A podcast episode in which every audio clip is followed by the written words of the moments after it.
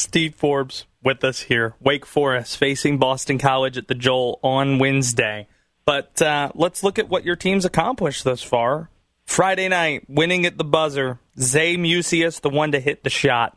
How satisfying is it for you that it was him, given that he's the last remaining player in the rotation that you have that's uh, from the previous staff? I think those are the moments you live for as a coach to see somebody get that moment that they'll never forget and they deserve it. And I believe in basketball a lot more often than not you get what you deserve. And what I mean by that is what what you put into it you get out of it.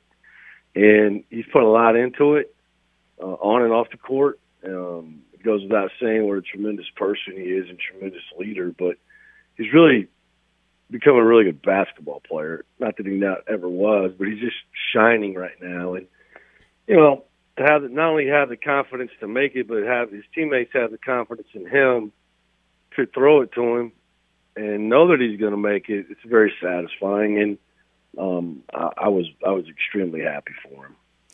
I remember when you guys went unbeaten through the first stretch of the non-conference schedule. You said that you had it all broken down the schedule, and the first phase, you felt that you guys accomplished the mission. You guys understood the assignment and you got things done. Then the next four, you guys played against high major competition, went three and one in that stretch, and you finished the non-conference season altogether eleven and one. Would you say that this group has exceeded your expectations just based on uh, non-conference play?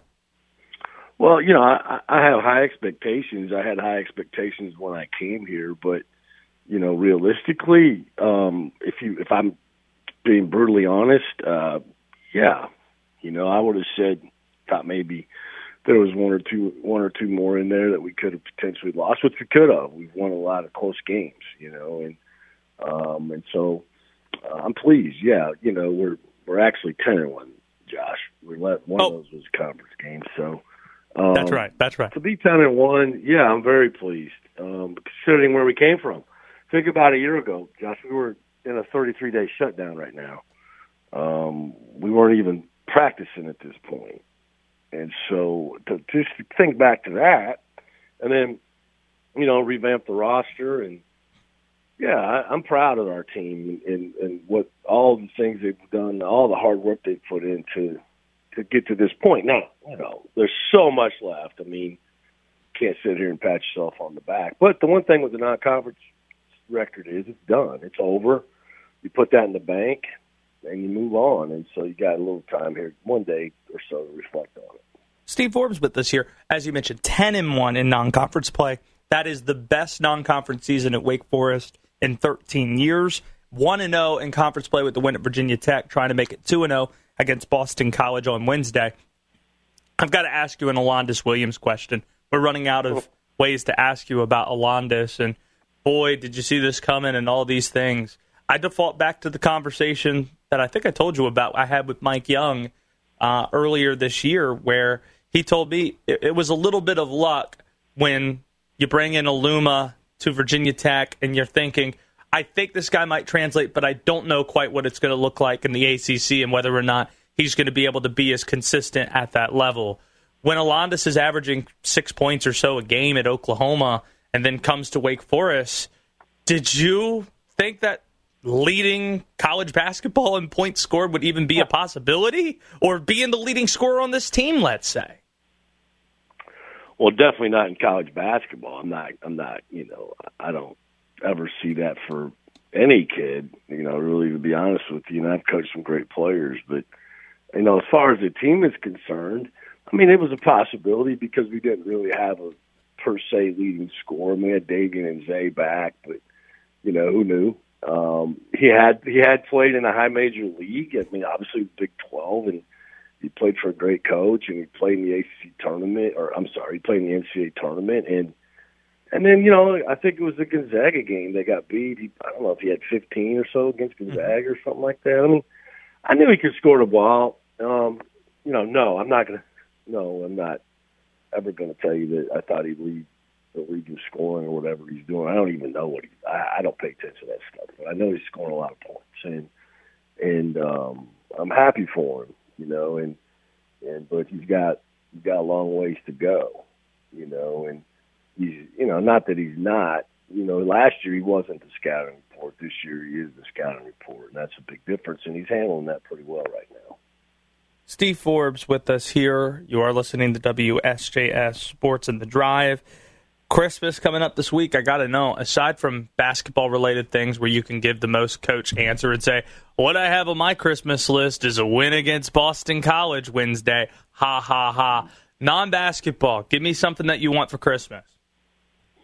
Well, I'm, you know, I got to that point in my life where I don't really ask for anything. I, I like, you know, my children come home, we give out, we give them gifts, and you know, my mom, and I just like being at home with my family. I don't, we don't. I like to be able to go back to Iowa and be with my family, but we can't. Just don't have enough time. So we just spend a lot of time at home, and we watch movies and hang out and laugh. And um, I didn't really ask for anything. Usually, the common thing for me, somebody's gonna, I'm going to get a book but you know, in the movie, the Christmas story, you know, when the old man gets the can of Simoniz on his lap, and he goes, "Oh, can of Simoniz, a bowling ball." I don't get any of those kind of gifts. You know, um, I do. If I got a pink bunny rabbit outfit, I might wear it. Maybe I don't know. Um, but I don't really ask for much, Josh. I just I'm pretty low maintenance. Um, or yeah, I'm pretty much low maintenance these days. I feel like I wouldn't be doing my job since we've gone to the movie route twice randomly in the last 10 minutes if I didn't just step out of the way, ISO, allow for you to tell us what your favorite Christmas movies are ranked. Well, I mean, I'm an Elf guy. You know, I, we watch Elf all year round at my house. We watch The Grinch and we're a Christmas story family, Red Ryder, BB Gun, Christmas Vacation. But I'm old school. You know, my mom and dad watched Meet Me in St. Louis wow. Christmas Eve. So I watch Meet Me in St. Louis. I watch Christmas in Connecticut. I watch uh, White Christmas, and I watch it's. Um, yeah. um, I'm, I'm, I've got a lot of depth to me. Um, oh, Santa Claus is coming to town is one of my favorite cartoons because I was a kid when that came out. I don't watch Charlie Brown Christmas. I'll leave it at that. White Christmas. That's the one that I have to rewatch every year. It's Sarah Bradford's favorite Christmas movie, but I made a mistake with that movie though. The mistake I made was, you know how like in Austin Powers when he notices the the mole, that's all he could see to the point where you're like, bully, bully, bully, bully. Yeah. Uh, with White Christmas, I made the mistake of Googling what Rosemary Clooney's age was relative to Bing Crosby's, and that's all I could think of when I watched that movie now. Yeah. Well, there you go. Uh, moly moly. There you go. I get it. I've watched, I watched all those Christmas in Connecticut. Um, I try to get them all in before um, I have to go back to practice. It doesn't always, kind of depends. It doesn't always work, but uh, we we we try to watch all those in the house. If I last thing, if you went to your team at practice today or tomorrow and you ask them how many of them have seen White Christmas, how many of you how many of them do you think would say yes? Well, kind of walk-ons. I have 18 kids. Um, I'm going to go out on a limb and say two. Okay. Can we get an answer on that on Twitter or something? Next time you talk to your team, figure yeah, out how many what? have seen White Christmas. We already had practice this morning. We're going twice today, so uh, we'll go this afternoon. Yeah, I might do that. Uh, I might ask them that tonight. You know, I might have to explain to them it's what it is. You know, I don't even know if they'll know it's a movie, but I'll, I'll, I'll, I'll get, I'll go ahead and I'll, I'll set, the, I'll set the stage for them and see what.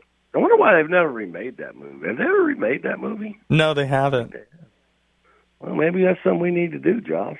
Get on that. So before the Steve For- before the Steve Forbes radio show, we should get an answer on whether or not uh, more than two people on the Wake basketball team have seen White right. Christmas. Well, I'll tell you what. I'm going to write that down on the practice plan right now, and I will ask that question. You know, I type I type my practice plans every day, and so it's going on today. How many people have seen White Christmas. All right. That's on there. All right, Coach Forbes, we'll talk to you next week. Thanks for doing this. All right, bud. Take care.